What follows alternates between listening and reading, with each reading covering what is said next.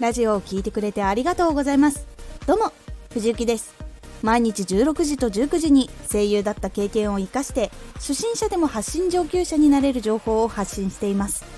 さて今回は音声メディア音声コンテンツはまだ成長中。これを最後まで聞いていただくと生活の中でどのようにコンテンツが存在しているかわかるようになれます。少し告知させてください。YouTube もやってます。YouTube ではラジオでは伝えにくい細かいところをレビューしています。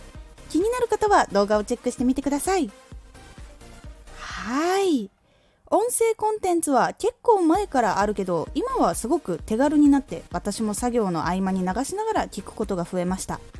いつもそばにあったのでてっきり YouTube のように飽和してしまっているんじゃないかとも思っていました。その中でも始めようと思ったのは音声で何かできることをしたくて動画コンテンツではないところでやりたかったからです。その時に音声コンテンツについていろいろ調べました。その時の悩みがこちら。音声コンテンツは需要がどれくらいあるのか。音声コンテンツをどうやって利用している人が多いのか。生配信以外にも投稿できるものはあるのか。この悩みを抱えた時にどのことを見返していけばいいのでしょうか？ポイントは3つ。1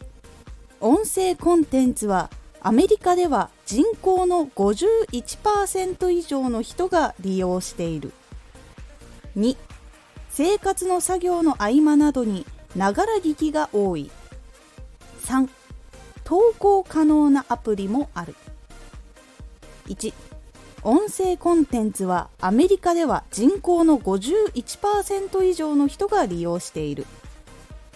今は日本でもたくさん利用する人が増えてきましたがアメリカでは人口の51%以上が利用しています。半分の人がもう普通に使っているっていうお話があります。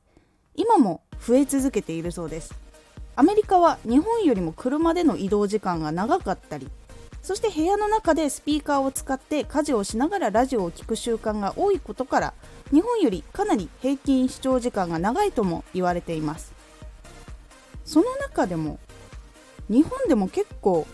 平均45分ほど聞いているっていうことが多くまだまだ伸びていく兆しがあります。日本で45分ってなかなか結構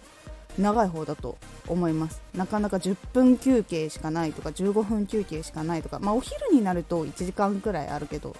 でもね準備があったりとかで1時間まるっと聞くことができないっていう中でも45分ほど聞いているっていう情報があるので結構多く聞いている方がいることが分かります。でアメリカとかで流行っているものは日本で数年遅れで入ってきて流行る傾向があるのでラジオはまだまだ伸びていくと考えている人が結構多いです。なので今からちゃんと土台を整えておくことで今後の成長の波に合わせてラジオも伸びていく可能性がまだまだある世界です。2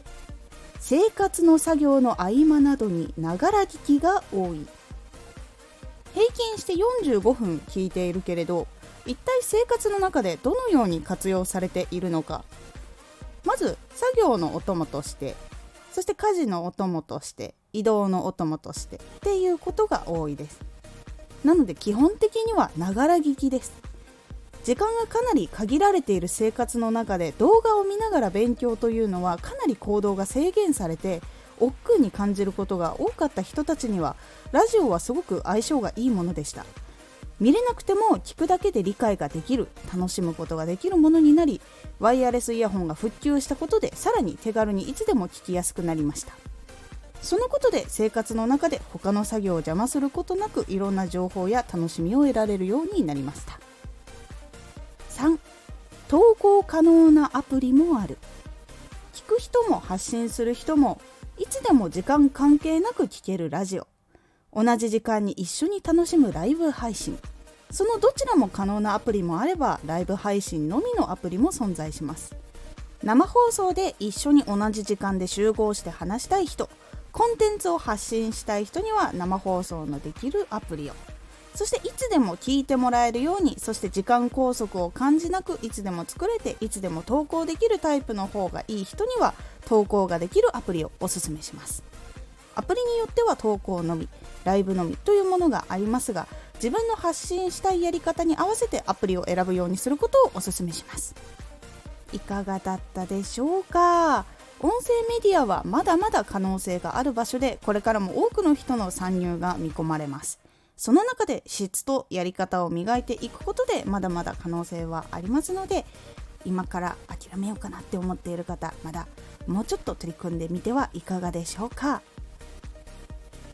今回のおすすめラジオ。